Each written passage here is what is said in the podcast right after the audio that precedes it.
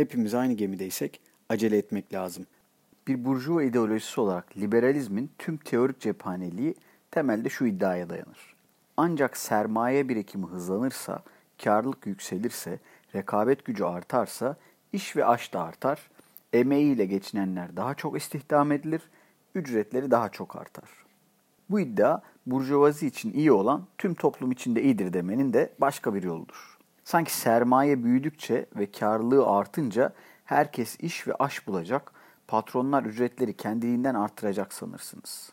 Ne zaman ki emekçiler onca büyümeye, üretim artışına rağmen hayat pahalılığı altında mevcut ücretlerle geçinememeye başlar, yaşanabilir ücret ve daha iyi çalışma koşulları talep eder, o zaman burjuvazi emekçilerin önünü ama hepimiz aynı gemideyiz diyerek kesmeye çalışır. Geçtiğimiz ay gerçekleşen asgari ücret pazarlıklarında da patron tarafının temsilcisi TİSK'in başkanı işçi işveren ayrımına inanmadıklarını belirterek şöyle diyor. Biz ayrı gemilerde değiliz. İşçi işvereni şikayet etmiyor. İşveren işçiyi şikayet etmiyor. Devlet arkamızda. Burjuva basından bir köşe yazarı da gemi benzetmesiyle patronların avukatlığına soyunuyor. İşverenin iş yerini bir gemiye benzetecek olursak öncelikle bu geminin batmamasını sağlamak lazım. Eğer gemi su alırsa ve sonunda batarsa gemidekiler de az bir zaman farkıyla da olsa batar. Onun için öncelikle işverenin iş yerinin korunması ve kurtarılması gerekir. Gemi neden su alır? Geminin batmasından kim sorumludur? Gemi batacak olursa herkes mi bedel öder? Bu sorular karşısında Burjuvazinin cevabı açıktır. Bu toplum olabileceklerin en iyisidir. Başka alternatifi de yoktur. İşler yolunda gidiyorsa bu burjuvazi sayesindedir. İşler yolunda gitmiyorsa hep başkaları, hükümetlerin kötü ekonomi yönetimi, paylarına düşene razı olmayan işçiler ve benzerleri sorumludur. Dolayısıyla bedeli asla kendileri ödememelidir. Başta elinizdeki gazete olmak üzere birçok kaynakta başka ülkelerde olduğu gibi Türkiye'de de patronların karlarına kar kattıklarına, dünya ekonomisinin fırtınaları karşısında bedeli aynı gemide yer aldıklarını iddia ettikleri emekçilerin sırtına yüklediklerine dair bir dizi olgusal kanıt bulabilirsiniz. Biz bu yazıda daha çok başka bir noktanın altını çizmek istiyoruz.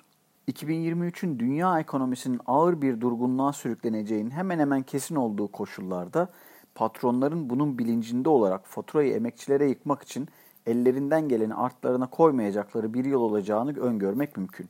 ABD ve AB merkez bankaları kriz koşullarında devamlı faizleri artırıyorlar. Bunun önemli bir sonucu ekonomilerin daha da fazla durgunlaşması ve şirket iflaslarının gündeme gelmesidir. Öte yandan da arz tarafında enerji ve diğer girdi fiyatları devamlı arttığından patronlar karlarından ödün vermemek için hem fiyatları arttırıyorlar hem de kendi yarattıkları krizin bedelini ücretler artarsa enflasyon da artar diyerek emekçilere kesiyorlar. Burjuvazi sadece Türkiye'de değil tüm dünyada yaklaşan fırtınaya karşı yığınak yapıyor. Bunun bir ayağı milliyetçi, korumacı politikalara yönelme ise diğeri de emekçileri açlık sınırında yaşamaya mahkum edecek sefalet ücretlerini ikna etmek üzere katı yasalar uygulamak, anayasal hakları hiçe sayarak grev yasağına başvurmak. Burjuvazi, kapitalizmin en ileri düzeydeki ülkeleri de dahil işçi sınıfının isyan etmesinden, emekçilerin yükselen grev dalgasından korkuyor ve sert önlemler almaya çalışıyor. Kısa bir süre önce ABD'nin Demokrat Başkanı Biden, 100 bin demiryolu işçisinin grev hakkını bizdeki milli güvenlik gerekçesine benzer gerekçelerle yasakladı. Hayat pahalılığı yüzünden ücretleri düşen İngiltere kamu emekçilerinin greve çıkmaları karşısında da Başbakan Sunak bunları önlemek için katı yasalar çıkarmaya dönük adımlar atıyor. İşte tam da bu koşullar altında yeni yılda emekçilerin mücadelesine ışık tutması bakımından biz şu noktanın altını çizmek istiyoruz. Bu derinleşen bunalım koşullarında emekçiler için gerek sendikalarda gerekse de siyasette örgütlenmek can alıcı önem taşıyor. Zira şayet aynı gemideysek vay halimize. Bu iddiamızı iki tarihsel olguya başvurarak kanıtlamak istiyoruz. Bunlardan biri kapitalizmin en gelişkin olduğu ABD'de 1950-2020 yılları arasında emek üretkenliği artışlarına, saat başına işçilik maliyetlerine ve sendikal örgütlenme düzeyine ilişkin verilerin karşılaştırılmasına dayanıyor. Bu verilere göre ABD'de 1980'lerden itibaren bir kırılma yaşandığı görülüyor. Sürekli artan emek üretkenliği karşısında 80'lerden itibaren ücret düzeyinin bir göstergesi olan saat başına işçilik maliyetleri adeta yerinde sayıyor. Daha basit ifade edecek olursak emekçiler büyümeden, üretim ve refah artışından neredeyse hiç pay alamıyorlar. Peki bunun altında yatan tek başına olmasa da en önemli belirleyici etken ne? Emekçilerin örgütlenme gücünün önemli göstergelerinden biri olan sendika üyeliğinin 1980'lerden yani burjuvazinin tüm dünyada neoliberalizm adı altında işçi sınıfına karşı kararlı bir saldırıya giriştiği dönemin başlangıcından itibaren çarpıcı bir biçimde azalması. Ne zaman ki emekçilerin örgütlenme kapasitesi aşınıyor, o zaman ücretler düşüyor. Emekçilerin toplumsal refah artışından aldıkları payda düşüyor. İkinci tarihsel kanıtımız ise madem gemi benzetmesinden gidiyoruz.